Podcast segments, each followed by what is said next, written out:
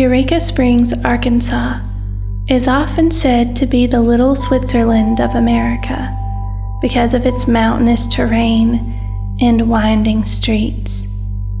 It's also been called the Magic City and the Stair Step Town because of its unique legends and design.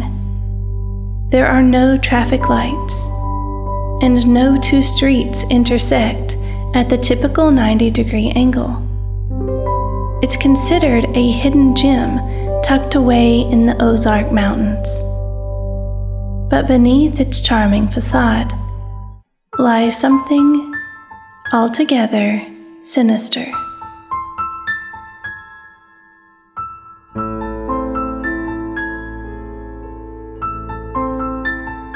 I'm Vanessa K. Eccles, and this is Fabled.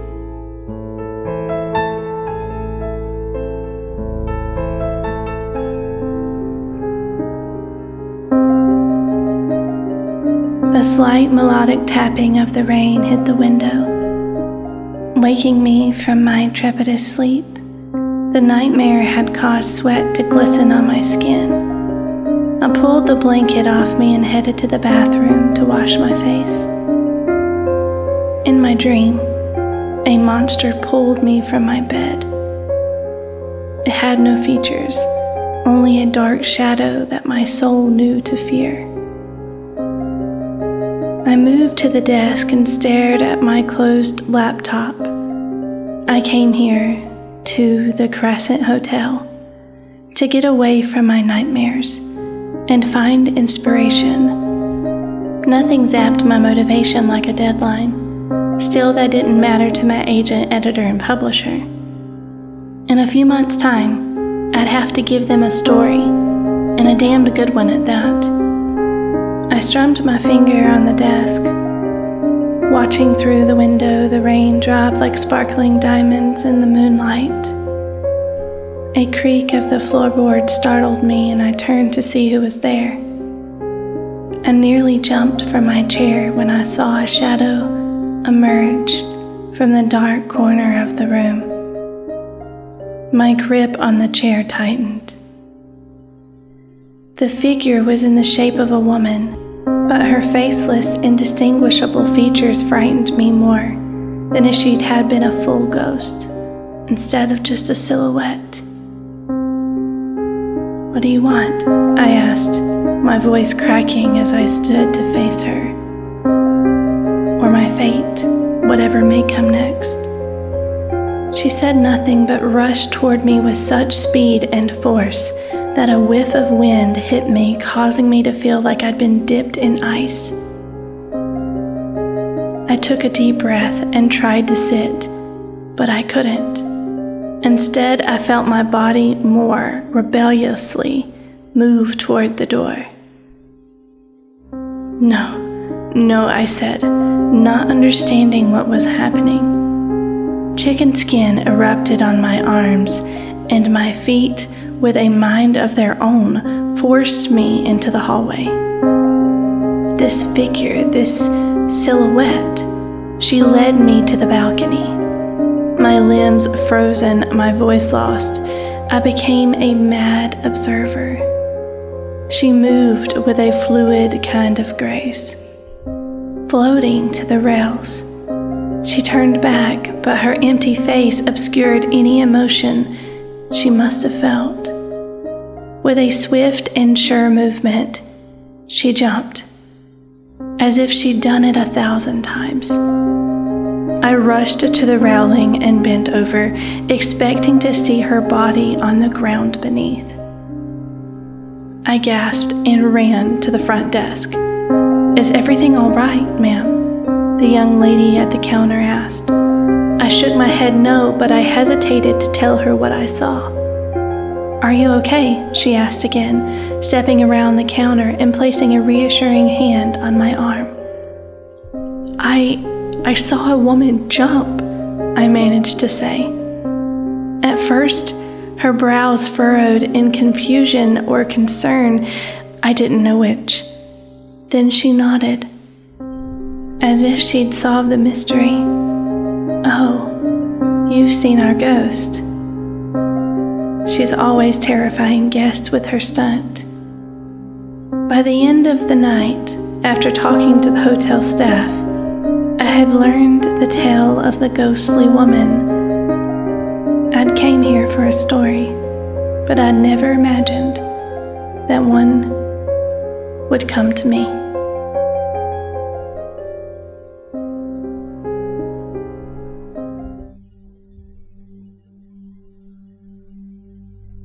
Settlers of Eureka Springs, Arkansas, were first drawn to the area by Native American legend of a hidden healing spring.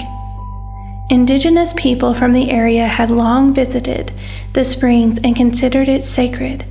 European settlers took note and believed the springs to be a source of healing also. Dr. Alva Jackson claimed that the spring healed his eye ailment and established a hospital in a local cave during the Civil War. He later marketed the water as Dr. Jackson's eye water. In 1879, a friend of Jackson's, Judge J.B. Sanders, claimed that he was cured of a crippling disease by the waters. He began spreading the news, telling friends and family about the miracles of the spring. Before long, the town had boomed into a large population and a tourist location. In 1880, the area was incorporated, and by 1889, it was the largest city in Arkansas, second to Little Rock. After the railroad was established there, tourism grew even more. Eureka Springs marketed itself as a vacation resort area. The Crescent Hotel is considered to be the crown of Eureka.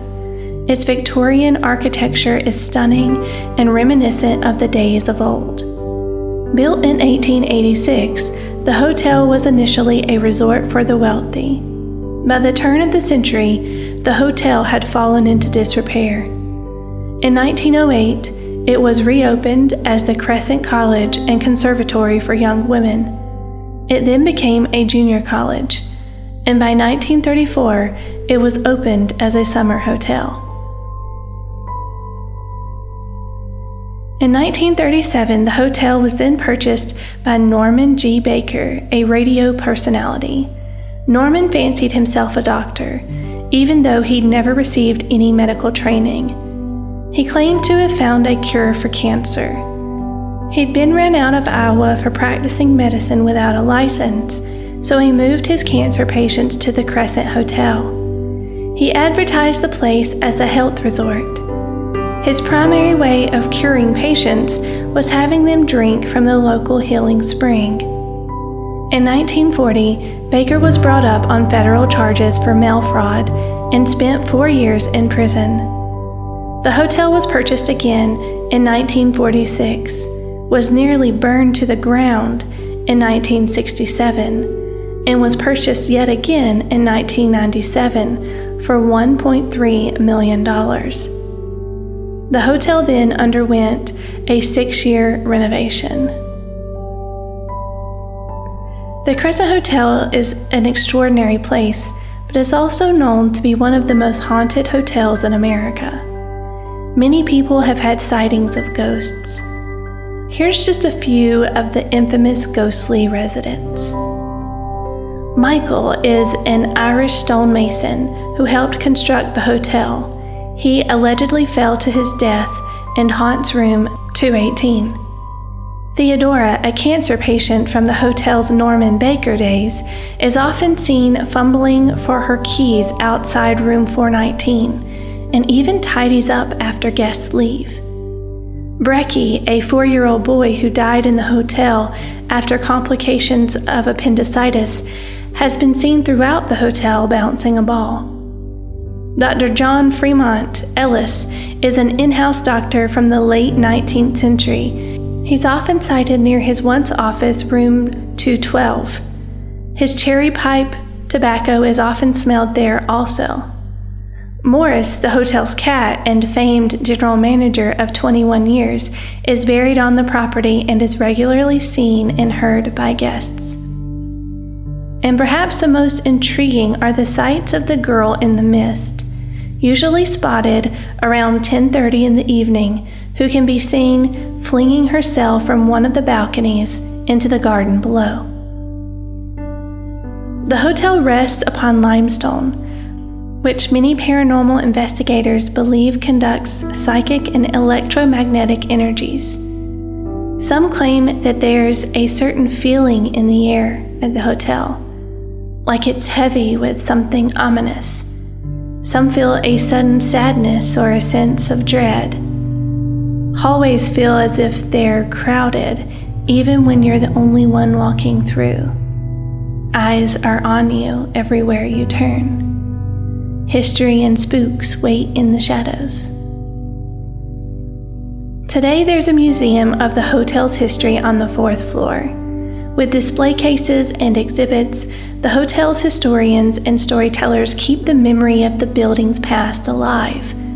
Ghost tours are available also. The morgue from its hospital days is still there. With every step, the air grows cooler and the light gives way to dark. The refrigerator where they kept the bodies is the last stop on the ghost tour. The Crescent Hotel is one of the most visited hotels in the South. If you're feeling brave, you can book a room and experience it firsthand. After looking into its history, it's definitely a place I'd like to visit in the future. Tales like these are reminders that every place has a story, a history that stretches beyond the lovely architecture and antique furnishings. Next time you're in an old place, think of its soul and those of the ones who have walked the halls, touched the railings, and slept in the rooms before. Their forgotten stories will bring the experience to life.